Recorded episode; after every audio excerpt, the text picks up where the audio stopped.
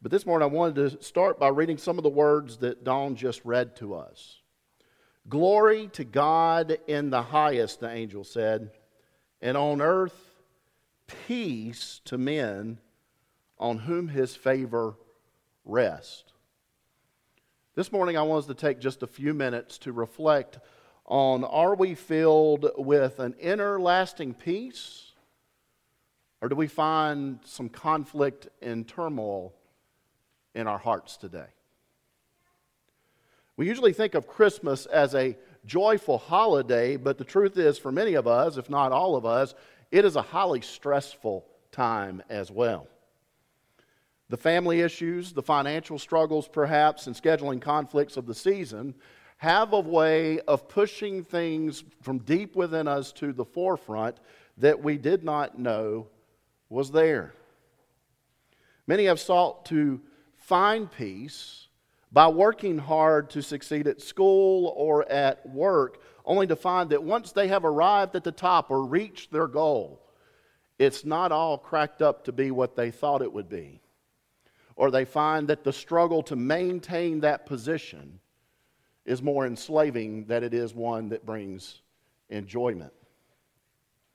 Or perhaps they manage to keep themselves distracted by all the busyness of it all until one day they come and retire and it all comes to an end and they find that their sense of purpose is completely gone and they struggle to understand the meaning of it all.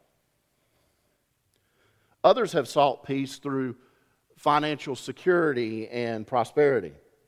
They work hard so they can support their comfortable lifestyles and save up for their entertainment and retirement, only to discover that their wealth can be exhausted rather rapidly due to unforeseen expenses, the economy crashing and the markets crashing, and other factors. Or perhaps they accumulate a fortune only to discover that what it costs them to get that fortune costs them much more than they bargained for. Or perhaps their fortune buys them all that they want, and yet somehow deep down inside it all still remains empty. Still, others pursue inner peace by seeking the approval of others. They do everything they can to find a sense of belonging with a group or from a particular person, thinking that the acceptance of that person or persons will bring them true fulfillment in their life.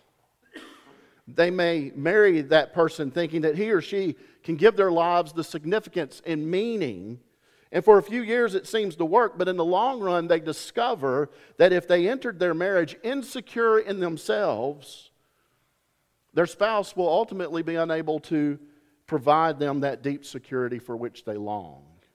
Instead, it can lead to additional insecurities. Some work hard in a quest for fame and discover the exact same thing. As public approval goes, so does their own worth and sense of dignity and security. Such approval and acceptance is fleeting and fickle, leaving their inner lives unstable. Many of us search for peace in the exact opposite way.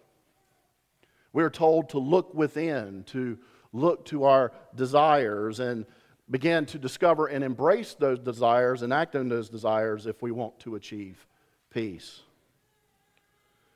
We're told that our true identity is recognized through exploring and embracing those desires, but yet many continue to remain in inner turmoil and confusion.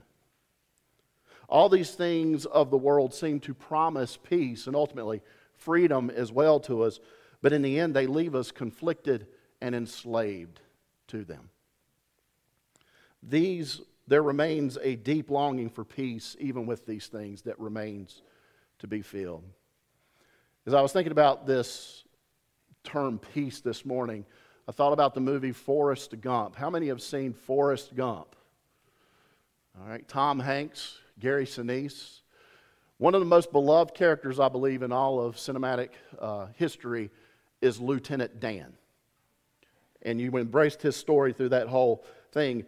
Forrest was drafted into Vietnam, if you'll remember, and Lieutenant Dan was his commander. And Lieutenant Dan came from a long line of men and his family who had laid down their life for their country and sacrificed it all on the battlefield. And he took Forrest and his friend under his wing as they got there in Vietnam, and then eventually their troop came under heavy attack. Bombs going off everywhere. And it was bad. And so Forrest immediately did what he had learned when he was young. He began to run. He began to go back and save one person at a time. And eventually gets to Lieutenant Dan. And you remember what Lieutenant Dan said? He's calling for help on the transmitter. He's like, Leave me, leave me, leave me. But Forrest grabbed him, saved, saved him, and ran him back to the base. But once they wound up in the military hospital, he was not thankful. He was angry. He was frustrated. He was so badly injured that his legs had to be amputated. And Forrest, in his mind, had robbed him not only of his opportunity to, of glory and dignity in the battlefield by saving him and not letting him fall in that next generation of those who gave their life and laid it all down for their country. But he'd also robbed him of his dignity in the fact that he had no legs now. In his mind, Forrest had cheated him out of his destiny and identity by not letting him die on the battlefield with honor. In short, Forrest, in his act of kindness, had stripped Lieutenant Dan of his identity and self worth. Years later, Forrest comes across Lieutenant Dan on New Year's Eve in the big city. Lieutenant Dan was living off the government, drinking him, drowning himself in booze, and running around with prostitutes. He acted like he was all happy and content on the outside, but inside you could see his misery if you looked into his heart. When Forrest shared with him how he planned to be a shrimp boat captain, Lieutenant Dan got a chuckle out of that and said, The day you become a shrimp boat captain is the day I become your first mate. You see, he didn't think Forrest would do it because Forrest, as we would say, was a little slow. But Lieutenant Dan later found out that Forrest indeed did become a shrimp boat captain. And so he journeyed across the states and found Forrest in his boat. And Dan in his wheelchair showed up and said, I'm ready to go. I promised you I'd come be your first mate. And time after time, they set sail and they caught nothing but trash and garbage. And it began to look just horrible. And so Lieutenant Dan turns to the Forrest and said, Why don't you pray to this so called God of yours. And so Forrest went to church every Sunday, but in the words of Forrest, he said, but Lieutenant Dan left the praying up to him. Day after day, week after week went by, and nothing changed.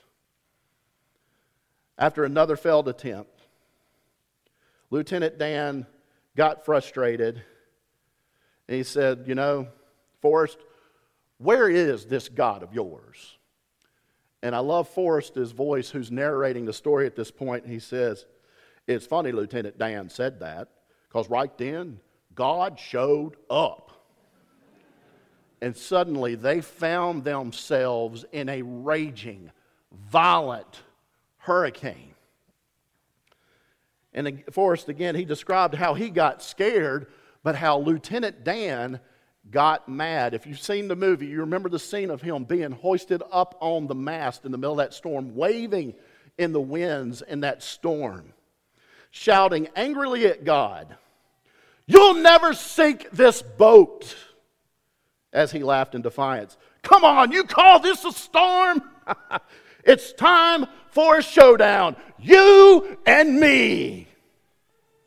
I'm right here.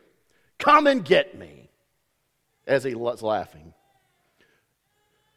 Clearly, Lieutenant Dan's frustrations and anger over his life's misfortune had come to a head. His being cheated in his mind out of his identity had come to the surface under distress. As it so happens in the story, they did make it through that storm. And as they're showing all the wreckage of all the shrimp boats that had been docked, just being all torn up along the shoreline. Here comes Forrest and Lieutenant Dan in their boat coming in. They were the only ones that had a shrimp boat that survived that storm. And so they began to catch boatload after boatload after boatload of shrimp. And then, at a dramatic moment, Lieutenant Dan, after a while of that, looks at Forrest with the most calm demeanor of contentment, says, Forrest, I never thanked you for saving my life. And he hops out of the wheelchair onto the side of the boat and pushes himself into the water and can be seen doing a peaceful backstroke across the calm ocean waves. Forrest, once again narrating the scene, said, He never actually said so, but I think he made his peace with God. I wonder how many Lieutenant Dans are out there. I think there's a bunch. They feel as if they've been cheated and are trapped in a vicious cycle of frustration and confusion. But deep down, they long for a peace that this world can't give them. They long for a peace that can only come from God and comes with God. The angels appeared to the shepherds unexpectedly that night, proclaiming a message that applied not only to them back then, but to us today. They said, Glory to God in the highest, and on earth, peace to men on whom his favor rests. Forrest declared that Lieutenant Dan had made his peace with God, but the flaw in his theology was that it was too one sided. There is no peace with God without peace from God. It is not that we find our peace when our favor rests on God, it is that we find peace when His favor rests on us. It's a big difference. It is through Him and Him only that we can find the deep inner peace and meaning for which we truly long in life. That peace remains regardless of our heartaches, hurts, and circumstances. Jesus said in John 14, 27, He says, Peace I leave with you. My peace I give you. I do not give to you as the world gives. Do not let your hearts be troubled, and do not be afraid. Christmas is about the opportunity for us to receive this peace. How do we find true, lasting security and fulfillment in life? It comes through the Savior who was born to you in the town of David, Christ Jesus our Lord. It was He who was born to make peace with us. He laid down his glorious identity in heaven, gave up his throne at his Father's side so that he could come and identify with us in his humanity. He did this to the point that he died on the cross and rose from the grave for the forgiveness of our sins, so that we might lay down our fruitless efforts to find our own peace in this life and discover the eternal peace that comes through Jesus the Christ. That's what Christmas is about. And all the God's people said, Amen.